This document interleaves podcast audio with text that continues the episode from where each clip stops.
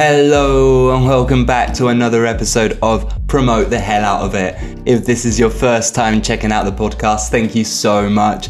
My name is Miz, and this is the podcast where I chat to people worth shouting about, about stuff worth promoting. I try to dig into the stuff that keeps them going, the marketing techniques they use, their mindset, all that stuff. You know, there's a bunch of us that grew up listening to punk rock or skateboarding and playing Tony Hawks, all that era, who tried to make careers out of alternative lifestyles and the stuff we love doing. But talking about those uh, those business techniques, keeping it sustainable, um, all that stuff's really important. And today's guest is someone who's been doing that for ages. Basis for Teenage Bottle Rocket. Miguel Chen. And you know, back in my early 20s when I was uh, homeless in London, I used to listen to They Came From the Shadows, Skate or Die in particular, and then uh, the album before that too, Warning Device, a whole bunch whilst walking around waiting for the clubs to to reopen so I could get out a DJ, make enough money for the next day. Um, and a lot of what helped me is stuff that, that Miguel talks about in, in the books he's released, I Want to Be Well and The Death of You. Uh, he's also released a kid's book called The Virus, and we touch on that. He's also got uh, Yoga for Punks, which is amazing and something that uh, really helped me. And, you know, the conversation I had um, about neurodevelopment a while back is amazing, and I would definitely recommend checking that out if you enjoy this episode, as well as the conversation I had with, with Pete. Uh, from Ducking Punches, Pete Wright, another great conversation to check out if you're into yoga. But this whole conversation was really, really encouraging. Um, and Miguel's someone that I think has so much to offer. We talk about all the books he's released. We talk about his mentality, how yoga's helped him, his background, and obviously about the band uh, and the new live stream that they've got coming up real soon. Links will be in the description. That's going to be really cool. I really hope you enjoy it. If you want to support the show, you can buy me a coffee. Links in the bio. We've also got a really, really cool uh, new cover for the podcast, which uh, was done by Bloodflower, Lucinda. They did an amazing job, and I'm so stoked to put that out. So definitely check the cover out. You can go on our social, show it some love, show uh, Lucinda Bloodflower Design some love. They are amazing. I've worked with them a couple of times, and I absolutely love their stuff. I am so happy with how the cover come out. Um, and keep keep in tune for some some merch coming soon because uh, that's going to be great and a, and a great way to support the show uh, if you've been enjoying it too. So, yeah, enjoy this episode with Miguel, uh, and I'll catch you soon.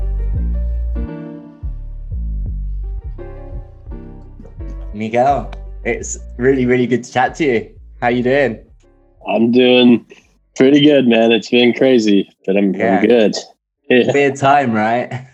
Oh man, there's you know I live in Texas, and there's like an unprecedented snow oh, storm oh, wow. right now. Like, like millions of people don't have power right no now. Way. It's great. Yeah, like we're fine. Our house still has power, but you know, I kind of, I kind of moved here to be to get away from snow and stuff, yeah, and, okay. and it followed me. So. Yeah, we we actually we had snow here uh, in the UK in Kent, which is pretty rare, and the car was snowed under, which is like the first time as an adult where I've had to dig the car out of snow in the UK because it's something that rarely happens. So yeah, um, so I I know you're keeping really busy because uh, I follow what you're doing. Um, how easy was it to adapt to lockdown and having to turn things around onto social media?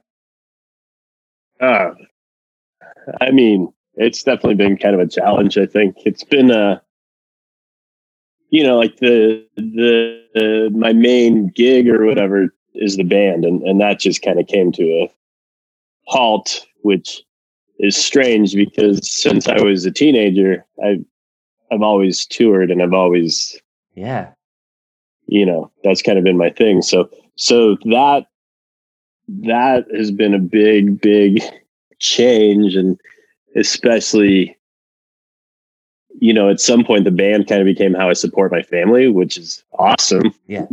But, you know, all of a sudden you have that taken away. So it's been a lot of like, okay, well, how do we, how do we kind of focus on our other things that we have going on? And, um, yoga, you know, it's kind of been, um, we we still have a studio in Wyoming, and that obviously had to go online for some time, and and that was okay because um, it's like a local business, and and all of our students up there in Wyoming are really like loyal students, Amazing. so yeah. they actually they all stuck with us, but um, I was getting ready to launch uh, a studio here in Texas, ah. and um, had invested quite a bit of money in in that in January of 2020. Oh, ah. you know, and so that that kind of came to a screeching halt. But absolutely, but it did actually kind of send me in in an unexpected direction where I think it kind of worked out in a lot of ways. Um, with you know, I've, I've been doing this yoga for punks thing with my wife for a few years, and and it's mostly consisted of like events at music festivals and and that kind of thing. You know, yeah. like if I'm in town, I'll do a yoga for punks class, and uh, um, I think kind of being stuck at home kind of turned that for the first time into a little bit more of a real entity. Cool. Um, because you know I was about to I was about to open like another local studio. It was just in Dallas, but when you think about like a local yoga business, like there's a lot of competition. There's a lot of like, yeah, why of would anyone come to your studio and not someone else's? But but on like a global scale, you know, I think there's people who gravitate toward me as as a teacher that actually switching online and, and starting to bring classes online kind of actually gave me a chance to reach actually like my students more so than just like local people. So yeah, absolutely. So that's that's actually been kind of fortunate. Yeah. It's really cool, and you've touched on Sorry a load of I, things. I rambled. Yeah. No, it's amazing. That's that's what we want. Um, and you've touched on a load of things that I want to ask more about. Um, what came first, yoga for punks or the studio? I've done a few yoga teacher trainings, but I was already in a studio in Laramie, Wyoming. Eventually, later that same year, the owner of the studio I was working at sold me that studio. So they kind of okay, cool. They kind of commingled, and then you know I took that first studio I had, expanded it to a second studio in a second city, and then Yoga for Punks just kind of happened in the background as as I was running a couple studios, and then seriously, right before the pandemic hit, I I had to get rid of the the original studio, but okay. uh, it kind of presented this opportunity for yoga for punks to kind of come into its own. So it's been interesting. It's really cool. And and what about the when you were doing yoga for punks like at festivals and things like that, compared to the reception you get having a studio and the regulars you get coming to that? Was it easy to get people into it? Did you did you see any hesitation? What was it like? Yeah, it's it's interesting because it's two very like very different groups of of students, right? So in in Wyoming at the studio, I kind of had like my regulars, but they they weren't like punks or anything. They were actually a lot of like older women, like 50s, 60s. I, I would say 40 to 60 was kind of my target. And, you know, professional women like pro- professors and, and doctors and, you know, so when I started doing like music festivals, it was it was a lot more people who kind of look like me, like lots of tattoos and like NOFX shirts and and that kind of stuff. So that was interesting. But um, I also had this like this feeling about you know when you're running a local yoga studio, people walk in the door, they they want to be there. They kind of and and I always had this this preconception of oh these yoga for punks events. It's going to be really kicking and screaming like hey it's the middle of fest in florida. Please come to my class you know? But uh but i was actually shocked how instantly kind of successful that was and how from the very first time we did an event there were people and and there's just continued to be people. And and you know i think there there was a point in time where my wife and i kind of thought we were like the only yoga punks on earth before we before we were married or whatever. It was kind of I get part of what attracted sure. us to each other so much. We were like, "There's another one of me." like, cool, but as we started doing these events, we realized like right off the bat, like, oh man, there's actually a lot more punks who are into this than we thought. And and the conversations we'd have with people was was kind of the same. They'd, they'd be like, oh, I'm so glad you're just like, I thought I was the only one. And so I think there was there has been this big community of, of punks who kind of trying to get their shit together a little bit Absolutely. and trying to oh can i swear on this? yeah yeah completely trying, trying, but you know when you're in punk rock and you're kind of on this like self-help path it kind of seems like maybe you're the only one so i think yoga for punks kind of became this catalyst for a lot of people to realize that that actually no there there was a lot of us trying to to get our shit together and and to do a little better and and to not die at a young age you know so. That's that's completely it isn't it? And and there is a a false mentality i think. Like i toured in very crappy punk bands but uh knackering myself out just living what i thought punk rock should be um and there's a couple of topics that I started getting into. One was marketing, just being able to run my own band, send professional emails, make a bit of money yeah. if possible. And the other was looking after myself. Like there are two things that no like you need to start doing if you want to last and enjoy the things that oh, are fun absolutely. about it, right?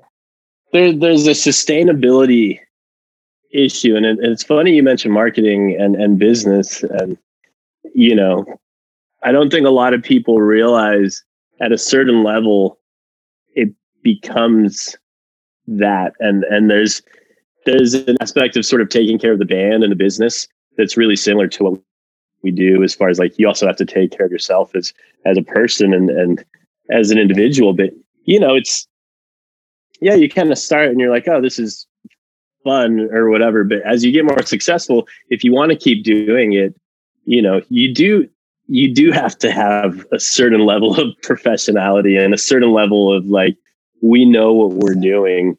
And um i was always surprised how much like the the business stuff i had to do for the studios kind of crossed over to business stuff i had to do for the band. And um you know i i actually went to university for business administration and Awesome. Like if if I'm really honest, the reason I did that was just kind of to get my dad to shut up and I can relate to that. yeah, like I thought it would be a super easy degree. like my dad just really wanted me to go to college and I was like, okay.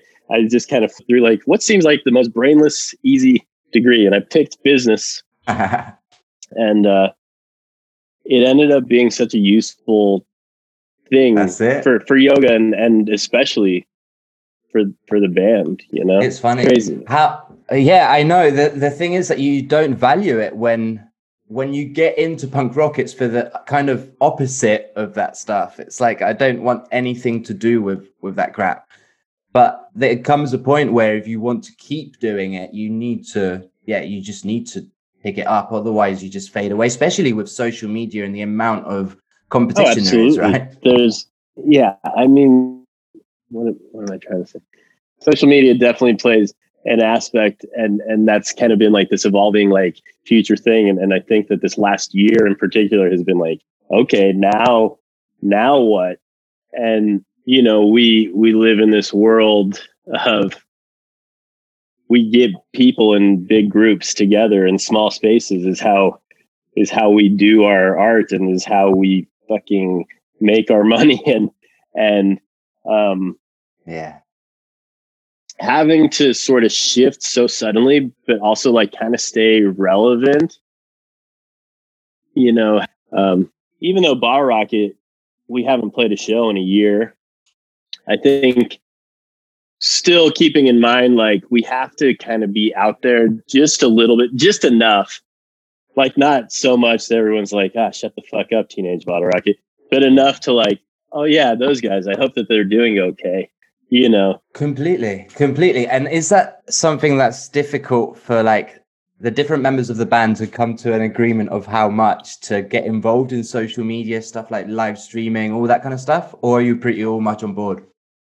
Uh, I mean, I I'd say I do most of that shit, and the other guys just kind of trust me to do what I'm doing because um, in Teenage Bottle Rocket, like I'm I'm the business guy. I'm I'm the guy like That's behind awesome. the scenes, and you know Ray does Ray does a bit of it too, but definitely Kody and Chewka like they're just like fucking do whatever, just don't bother me. And, you know, so they've been yeah, like I'm I'm left to do what I think is a band, especially with my business background. And um, this year for us, that's meant a lot of like, okay, you know, there's stimulus packages and and there's grants available for for small businesses and, and that kind of stuff. So it's been a lot of like, okay, how do how do we stay afloat? Like, how do I make sure that everybody in the band can can yeah. survive essentially without working for a year and um, so there's been a bit of that, and then there's been finally, you know, we went and recorded an album that was actually originally supposed to come out next yes, next month, but you know that's not happening. But you know, it was still like we still need to move forward. So let's write songs, let's do a record, let's you know, if we're eligible for grants or loans, let's let's go through the process and, and do what we can. And then finally now it's been let's put together a live stream, which um, we we held off doing for for a long time. And yeah, I, I'm interested in that. Yeah, why? Go on. Kind of two reasons. Um, well, I guess sort of one reason really that goes in two branches. We knew if we wanted to do it, we wanted to do it really right because we saw a ton of bands doing it, and there was a lot of people just like streaming from their phones, and it kind of looked like shit and it sounded like shit and we were like, we understand why people are doing this. They're just desperate to like do something and hopefully drum up some donations or that kind of stuff. But we are like, you know, our our band has always had like a certain level of professionality and, and we want to maintain that.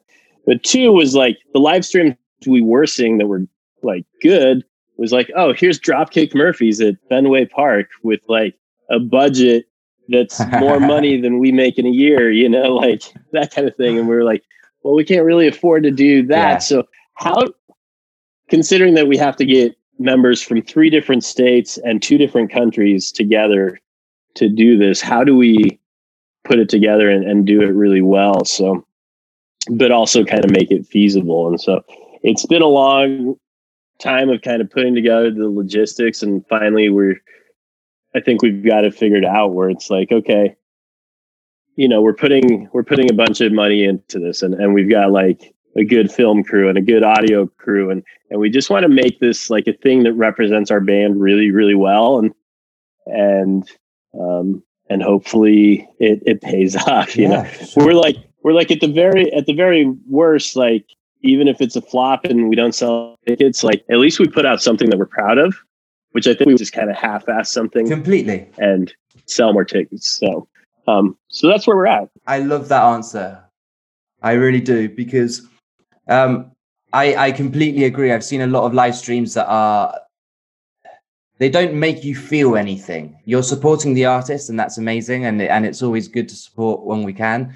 But um, you don't know whether to grab a cup of tea and sit down and watch it, or whether it's it's absolutely like the ones that make you feel like it's a bit more of an experience. Add add something to it, right? We we toss around that word so much experience. Like we want it to be an experience. So good. Yeah it's important. And i think that's part of what's kept teenage bottle rocket relevant for the whole period of time you know? Like being able to embrace change and stay relevant. Absolutely. And i think too you know i was talking to the guys about this. I was like i think our band has something special going on in that a lot of our fans or whatever you know, to some extent consider us friends and and to some extent know what's going on with us and know what's going on in our personal lives. And, you know, when we're on tour, I talk to a lot of people about my books or my yoga studio or my kids.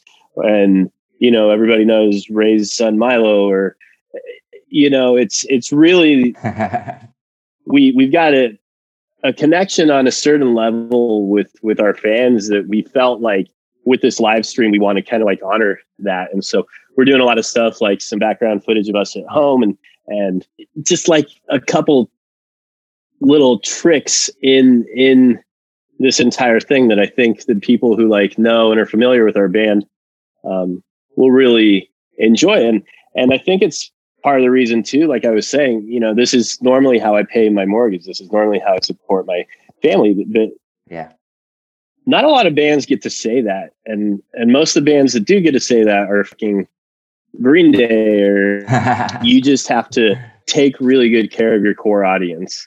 And and because we've done that, we've been able to build our core audience to where we can go basically anywhere in the world and have a good show. And, you know, we only need a couple hundred kids a night to make this yeah. sustainable and to make yeah. this work. Like we don't need to be selling out fucking stadiums or whatever because the people who do care about us, like really care about us. So, so we want to make sure that we're reflecting that back in everything that we do, whether it's like our new record or, or even this live stream. Like we want, we want our people to know like, Hey, we're trying to make this really fucking awesome for you guys because we know it's not the same as seeing us live. So. No, completely, and I think it's so important, and it's so it's so good to hear as well. Um, and it's true. I've noticed that uh, there's a level you know you notice different people take to social differently, and how much they want to give away about their personal life, how much they they want to to keep back. Um, and I'm never someone to to pry about personal life, but I think that the way you've handled things is is really important to the punk rock community because showing that you can balance being in a band, having a punk rock lifestyle, looking after yourself, and having a family is something that I think people can really look up to. You know, it's it's really come from like my spiritual practicer and and years of meditation and yoga, but I think there there was like a certain degree of like this is this is real and like why would i present things any other way? And like in fact like i found the more just kind of honest i am the more useful i am to other people like like the more helpful it is. And and i've found a certain element of like that's the really good stuff in life when when you when you can help people on on some level or or connect on some level. So it's really relatable. It's it's relatable to people. And for me it's been a wonderful experience you know because um, i was homeless for a few years in in london. Um, and during that time i remember listening to, to teenage bottle rocket a lot. Um, and it's something that kept me going. But i didn't know anything about what you were doing with yoga at that time nothing like that. So then later in my life when those things have helped me and i realized that that you're going through a similar yeah. experience it's it's quite a, an eye-opening moment to realize that you're not alone and that's really absolutely valuable. and you know to that same end like i think our band has really consciously kind of been kind of a dumb fun band um in in like the songs we write and and and the content of our lyrics like really on purpose it's it's not because like none of us are political people or because we don't have viewpoints you know. It's just because we felt always that everyone's getting that from every angle and ev- everything is just doom and gloom fucking no matter where you turn and we kind of wanted our band to be a legitimate escape for people like a legitimate like you can connect to something happy. Like just for a fucking moment. Like life doesn't have to be so serious and so heavy. Like no matter what's going on, you know, you can take a break and and just sort of enjoy for a little while. So um, I think that's been important. Yeah, and I think yoga ties into that so perfectly, right? Because it's something that allows you to take time out and allows you to heal. Um, I'm really interested in that crossover period between you finding yoga and then being able to to think of taking something else you now love and turning it into a business as well because I, I think that's really really important. How long did it take you before finding it to to want to turn it into something? I mean it kind of just fell in my lap in a really strange way. So i i you know I, I started practicing yoga and i was obsessed and i was i was just more and more and more giving as much as possible. And I had this opportunity to do that first teacher training I was talking about. And a couple months into that training, I was like, yeah, I, I, I think I want to teach. you know, and and that was as far as my brain had gone with it. I was like, yeah, when I'm not on tour, I'll I'll just teach some yoga classes. And then really not long after that, like my boss was like, listen, I'm not going to be running this studio anymore. We need someone to take over. And, and nobody loves this place like you do. And so I was like, all right, here we go. Because I've, for, for many years, I've kind of been this like, um, you know, I also study Taoism and, and they call it Wu Wei. It's, it's the path of least resistance. Like we're, we're water, right? And and so I've always kind of been just the like, here's an opportunity, let's go with it, let's see what happens. And and there was this big opportunity, so we just, yeah, it's crazy. That's a really cool way to be. It's a really interesting because playing in a band involves a lot of situations that cause friction, right? You're with people for in small spaces for a lot of time. Um, did that play a part in you getting interested in in those? Oh, absolutely, topics? it was. You know, to to make like a long story short, you know, my mom and my sister died when I was a teenager, and um, I was kind of fucked up from that, as, as you are when when close family dies. But of one of the ways that I was really trying to deal with that was was with the band and with just like well, I'm gonna fucking die anyway. I need to. I'm gonna do what I want to do. So, so my life just became like music, music, tour, tour, party, party. And you know, in a lot of ways, it was this whole other world where I don't think if I'd experienced my path would have been really different. Yeah. probably would have been like, okay, my bachelor's degree, let's get a master's degree. Let's, it wasn't an option. I, I was like, I need to go this direction. And, and at some point I remember really being like, okay, I've accomplished most of my goals. Like, here's my small band from Wyoming. We're on Fat Wreck Chords, which is like a fucking dream come true. We're on tour with NOFX. We're going to Japan. We're going to Europe. We're going to South America. Like, we're fucking doing everything I ever wanted to do. Why am I so fucking depressed? Like, yeah, it just it didn't add up.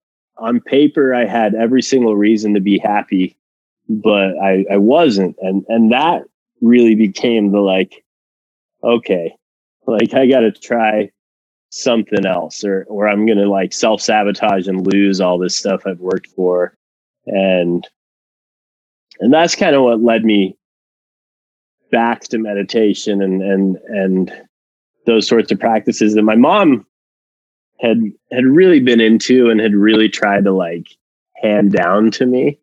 Um, yeah, and it, it kind of became that journey. Like meditation helped immensely, and um, yoga kind of became an extension of that, like a way to make my meditation practice yeah.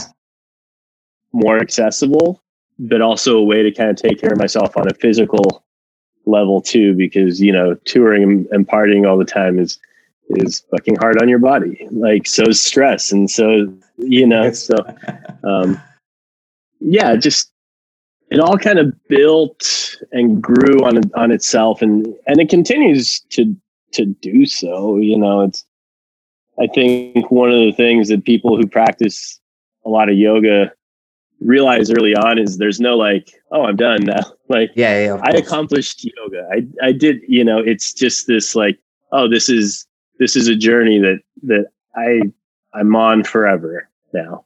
And and there's always a deepening. For sure. And negativity is almost like an addiction, right? It's easy to fall back into those habits and to easily like it's something you've got to actively practice to to stay po- uh, positive. Absolutely. Um, how long or did you notice a, a a change in your relationship with people when you started getting into those practices? Oh yeah. I mean, for fucking sure. Like you, you talk to anyone who knew me like as a teenager or or in my early twenties, like ask them about me then. It's basically like, yeah, he was a fucking asshole. like Miguel Chen was a fucking dick. And and like it's true, I was. I I would just be constantly wasted, like picking fucking fights, just like brutal asshole to everybody. And and I think now that if you talk to most people who like know me and who spend time with me, they'll they'll tell you quite an opposite story. They'll be like, "Yeah, Miguel's he's a pretty nice guy." And, um, um, I really appreciate you sharing sharing that that story with us, and I know that through through your books and having listened to other podcasts that you obviously went through a horrible period in your life. Um, but I'm also really thankful that you use your time to to share your experiences with others. Um, because yeah, there's I think there's a lot of people that turn to punk rock because they're hurt in some way, um, and it feels like a release. But sometimes that can easily turn into a circular sort of transition of go be very angry, go be very angry, and that's all you do. Absolutely. And a lot of what you share with people is the opposite. Absolutely. You know, there's for a lot of people, it's like, yeah, punk rock is medicine and and it's it's a healing good thing until the relationship shifts and then it's like this toxic poisonous yeah bad thing and so um really anything i think on earth can can be that way it's just some things are more challenging than others like like we could think about alcohol as an example right? You know there's there's definitely situations and circumstances where they like yeah maybe alcohol has has been a good positive thing in a way. Like maybe it's helped you have good friendships and good relationships or good experiences good and it's when we use it as a form of connection that it can kind of be medicine in a weird way but it's also like a real slippery slope to like all of a sudden it's this toxic poisonous thing that's ruining your life and ruining your relationships. So um, yeah. from this yogic perspective every single thing on earth is like that. And it's it's does it help us connect? Does it bring us energy and joy? Or or are we using it to try and escape? And is it draining our energy and and disconnecting us you know bringing us to a dark place. So it's interesting. Yeah. Yeah completely. I i, I love conversations like these. They're important. Um and again they're important to have over and over again because it's so easy to fall back into into the same mentality. Um, i want to touch on on the books you've written. Um, and i'm going to say three books because i also want to touch on on the kids uh, book the virus that you've that you've done um, but i guess my first question about it is you write your first book you release it what makes you want to go back and do that again even as honestly, even as I was writing the first book, I knew I wanted to write that second book because you know the second book's really about death, and it's like a tough sell, right? Like who wants to read a book about death? It's kind of a but death has been such like a huge part of my life that that it really felt like that's where I can do the most good is is by talking about those experiences and about the practices that helped me heal that way. So really before the first book was even finished or released, the second book was being conceptualized.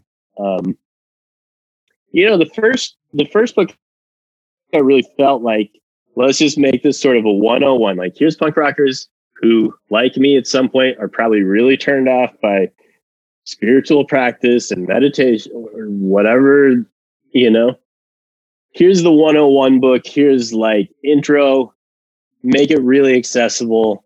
Hope that at least a few people like get turned on to these practices because book number two is like, okay, people are paying attention. Let's fucking dive in deep. Let's, you know, let's talk about the really painful stuff. And yeah, I mean, people seem to have connected with them and and and it's been really rewarding in that way. You know i still get people stumbling on my books for the first time and and and reaching out and letting me know you know cases where where parts of my story have, have helped them through difficult moments and and that's very surreal but very very uh, humbling and, and rewarding, and, and it makes me want to keep doing that kind of work. That's amazing. Um, by the time you come to writing uh, the books, have you did you have to make an active decision to to be quite open and frank, or had you already been doing that? Yeah, I think by that point, honestly, the reason I got the book deal to begin with was because of my big fucking mouth. Like it was just, I, you know, I just, at some point I kind of lost the filter where like things that a lot of people would try and hide about themselves or, or be shameful or afraid of, like I just started talking about so openly and so honestly that there was just no more like, there was no more politeness or whatever about my past. It was just like, yo, here it here it is. Like I'm the guy that used to fucking drive drunk and fucking try to fuck your girlfriend. Like, you know, it's that's that's me. I I fucking did all of those asshole fucking things and and here's where I am now in my life and here's how I'm trying to be different and here's how I'm trying to be better. So that that was just sort of my voice in public and in conversations with people and, and certainly on social media. And I think that's what caught the right people's attention to to land me in book world. Or like, you know, this guy this guy's pretty honest. like, yeah, I think it's something that just yeah, it, it, people react to that, and I think it's such an important way to be as a person. Not even taking social media out of the equation, just being willing to grow and being willing to like look at what you had done and fault it and be like, yeah, that like it's easy to glamorize every aspect of what we've gone through and blame other circumstances for things, right? But growing takes guts and meditation on what you've gone through. Yeah, it's you know, it's it's just we all kind of have we all kind of have our story and and we all kind of have our pasts and and there's a certain amount of taking responsibility for for where you've been and, and what's happened to you and and deciding like you're not really a victim of of life you know. In a lot of ways you created these things for yourself but um there there's certainly this aspect of of yeah taking responsibility for for what you've done and also taking responsibility for what you continue to do and and and how you handle the yeah. things that are out of your control and um I I don't know why I feel like touching on this right now. It might be totally on fucking Mars, but you know, I think there is this this tendency right now. I mean, it's always been existent in human beings, but to we're real quick to point out other people's problems and other people's faults, but it's really hard for us to do the same for ourselves. Um, except some of us, I think, really just beat ourselves up constantly, but it doesn't feel good to pick yourself apart. So, so we're real quick to like, ha, ha, ha. And, and there's this real culture right now of like cancel culture or whatever it is. Right. And I think that there's aspects about it that are like really important, you know, like, Hey, this guy is a fucking racist. Like, you know, that kind of thing. Like, yeah, to some degree we should be calling people out but the the other part of this which i think a lot of people are kind of forgetting is like but you also have to allow people to grow up and allow people to change and, and allow people the chance to be better because no single one of us is a fucking saint like we all have our fucking darkness and if we're just jumping on this fucking bandwagon of like yeah let's cancel everyone that we don't agree with like how long until something from your past comes back to haunt you? Like, would you not want to be given the opportunity to show, like, I've grown and I've evolved, and you know, so I I, I think that that's important. I, I, I I'm very much on your wavelength of it can do so much good when used the right way. There's certain people that need to be called out and need certain behavior that is atrocious, but it very easily becomes a habit again of not just calling out horrendous, atrocious things, but oh, this person I don't know, things that are blurred lines between extreme cases of horridness and things where they could have easily grown as a person or just made a mistake, an error in judgment, whatever the case may be. Um, but yeah, it's not something that I I talk about too much, but it is, I think, a very important topic at the same time. I think that those of us who know we've kind of had dark, fucked up pasts and, and have like really examined and, and grown ourselves and, and tried to heal those things and make amends where we could. I think we see this a little more clearly. like, I think we see you have to be compassionate even for people who do fucked up things. You you just have to be compassionate across the board and you know like just being too quick with the like ah you like fuck you cancel you. Like with that further alienates people and causes more problems and and creates more extremists and and you know if if really what we truly want is like a balanced happy world like that's that's a part of it. Like take more responsibility for yourself and spend less time like shaming others right? Yeah, and I think that's part of of what yoga and meditation helps with is thinking about yourself or can do. I, am I'm, I'm sure that people can use it negatively and maybe they meditate and all they do is think about what other people do that's shitty. um, but hopefully most people are are spending that time thinking about themselves. um, there's a cool thing that um, that happens when you when you write a book, which is then you get asked to do uh, public speaking about it and I know that this kind of counts as, as public speaking, but I mean, like getting up on a stage on your own, talking to an audience, which I know you've done.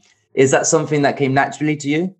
Yeah, I mean, I think spend enough time on stage with with the band that you know most of these audiences I speak to as an author or as a teacher are smaller than many of the crowds I talk to or speak to. Yeah. or you know i'm in front of as a band so. While there is like a more vulnerable aspect like i don't have a loud ass guitar and a loud ass band there is also like just a certain level of like i'm i'm used to this like i just you know i've i've sort of aired my laundry or whatever like people know me and uh, you know. So i've i've kind of come to this like what other people think of me is none of my business mentality. So obviously someone wants to hear what I have to say, so I'm going to say it and and that's the end of my responsibility about the matter. Yeah, amazing. Um, I know that you've helped other people in bands take up these practices that are incredibly helpful. Um, is it something that you view now as uh, as an important part of being kind towards others and showing kindness to try and educate people who you think could could help from it. Absolutely. There's i mean to a certain degree i think all of us have ways that we can help other people and that it's kind of our responsibility to do that whenever we can. But there's also this i think in yoga especially kind of this preachiness and sort of this everyone's an expert kind of ness and so I do my best to not offer unsolicited advice or help, but to also be really open and really available so that people know if they want to know about this kind of stuff, my door is is open. That's really cool. It's a very good attitude to have. Um, we need to touch on on the virus. Oh, yeah. Um, well, I, I, really liked it. I've always wanted to to release a, a children's book, and uh, and when I saw you done that, which I didn't know when I set this up with you, I saw it on your website when I was doing my prep. But it's very cool. What made you want to do it? Yeah, man. You know, I I'd actually taken a couple swings at kids' books. I'm still taking swings at kids' books. Like the longer I have kids, the more I'm like, oh fuck, I want to do that. But uh, yeah, I I'd taken a couple swings and, and never really had anyone interested or or pick it up, and it's fine, you know. I'm a person who like tries everything I want to do, and some things work and some things don't. So that's fine. But yeah, whenever this happened or things started locking down, like at very first, I don't know about the UK, but in the US, the feeling was kind of like, oh, this is going to be like three or four months, and then we're going to be back to normal. And so I was like, okay, well, looks like I'm not working for a few months. What can I do? Like how how can I be useful? And, and I had this idea like, okay, a lot of people are probably fucking scared right now. And a lot of people's kids are probably fucking scared right now. So maybe maybe I should give this kids book stuff another try. And I, I hit up my buddy Dave, the illustrator, and when I approached him with the project, I was like, look, dude, I doubt anyone's going to want to release this. I don't know what we do. Like, maybe we just write this and release it on Instagram for free, or I don't fucking know. But I feel like we could write something that's helpful and and helps people like relax a little and and wrap their heads around what's what's going on. And Dave was like, "Let's do this." I'm buddies with like this super small independent publisher out of Austin. I bet that he'd be interested. And we're talking like runs his publishing company like out of his fucking garage level or whatever. But punk rock. Yeah, totally. But I was like, I was like, yeah, I mean, I'm not obviously no publishers have wanted to put out my kids' books till now, so I'm not gonna say no to garage guy. like if he wants to do this, like fuck yeah, it's on. So we talked to him, he was all about it. I was like, I'd like to do it in a few languages because, you know, my wife's from Montreal, so I'd like to do it in French. I'm originally from Mexico. I'd like to do it in Spanish. This guy, Travis, was like, yes, yes, yes, yes, whatever you want to do, let's do it. Travis was like, what do you think about donating profits to the World Health Organization? Me and Dave were like, fuck yeah. Like, let's do it. Three weeks later, the book was finished edited in all three languages and off to press. And oh, wow. the whole thing happened so fucking fast. Um, at the end of the day, like I felt like, yeah, you know, we we put something good out there and, and we tried to help people and and that was kind of it. I didn't think much about it. Like Travis was like, "What do you think about giving away digital copies to school teachers or to parents who are stuck at home with their kids?" And I was just like, yes, yes, yes, yes, oh, yes. Everything we can do to help. Just yes. And and then I just never thought about it much again. Till one day Travis sends me a screenshot of a review.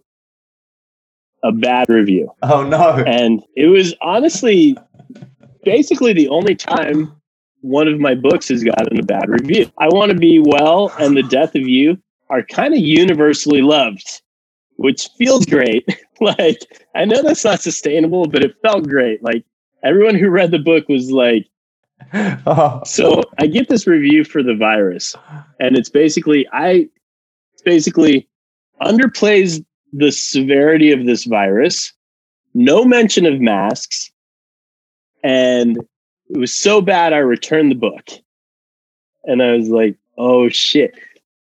And I got to thinking about it and I was like, yeah, like I said, when this first everything locked down, we thought it was only going to be three months. Like masks weren't really a thing then. Like here we are. At that point, it was like nine months in or something. And yeah, masks are like a fucking thing. This lady's right.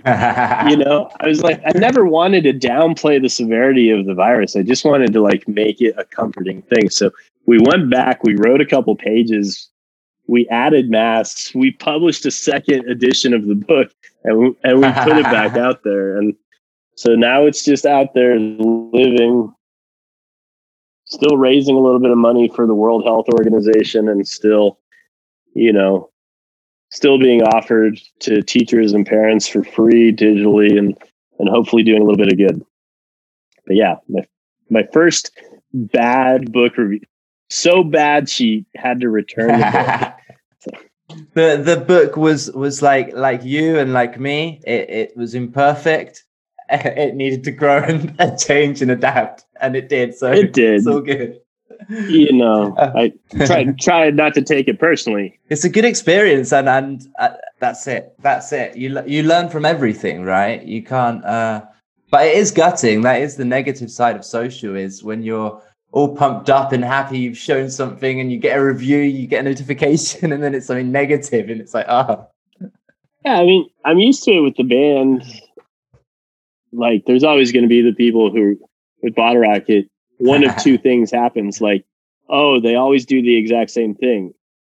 It it never changes. Or when we do change things a little people who are like whoa what the fuck? Like they got too weird you know? That's and it. so with music somehow i've always kind of been like yeah i don't care. Like whatever. I think the new record's fucking awesome. With books i was a little like hey. Like i'm not making any fucking money off this like i didn't have to do this kids book i just i just wanted to like make something nice like fuck you lady but then you know spend some time thinking and like, yeah, you know, she's right about some things and and yeah. Ah, I'm glad. I'm glad. It's um it's been such a, a good chat. I've really, really enjoyed it. And you know, something you've you've talked about which you mentioned briefly was how um how yoga can be perceived or the type of people that generally are are part of it.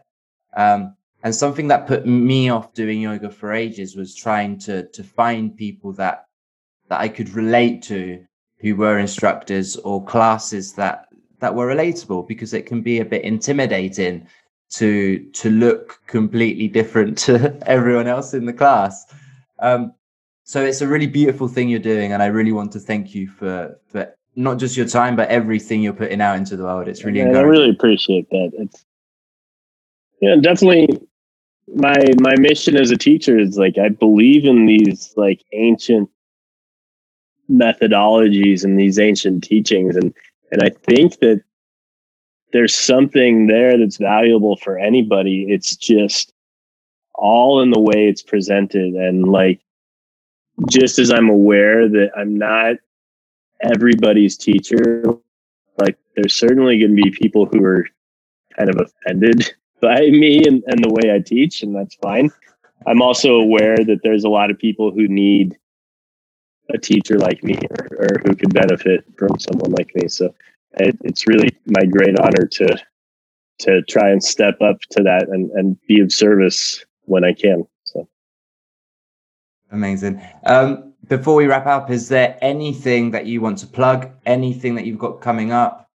Um, any links you want me to include? Yeah, in absolutely. So, uh, Teenage Bottlerocket, like we talked about, has our only live stream coming up um, next month, and it would sure mean a lot if you guys would support us and support our business and, and help us support our families. It's uh, tickets are on sale at biggerthankiss.com, or you can get there through teenagebottlerocket.com and um, also yogaforpunks.com. We've got like a 31 day course going. You can start whenever you'd like, um, work at your own pace. But uh, yeah, that's kind of what I'm working on, and um, I appreciate everyone who's who's helping support and uh, spreading the word. Amazing. It's been it's been great chatting. I'm gonna hit stop recording I hope you enjoyed that episode. It was such a pleasure having Miguel on the show. He has so much to offer in terms of the experiences he's had, how he's learnt from his past, and how he's had to adapt his life to keep it sustainable and and change his course. And, and yeah, I think that there's so much there that we can gain. And I hope you enjoyed that episode. Leave us a review if you're listening on Apple Podcasts. That really helps. And if not, just get in touch, shoot me a message. It's really encouraging to hear what you think of the episodes. I know the audio was a bit glitchy on that one. Not sure what happened, but we're getting it sorted.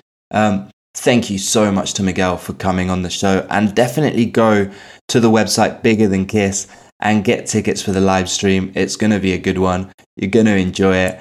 Um, and yeah, keep tuned because we've got merch coming. We've got an amazing episode coming out next week, which I'm really, really excited for. Um, and if you haven't listened to the previous ones, Go check some out. Jimmy from Polar Bear Club was last week. That was an absolute banger. I also talked last week to my friend Lewis uh, from Meet Me in St. Louis.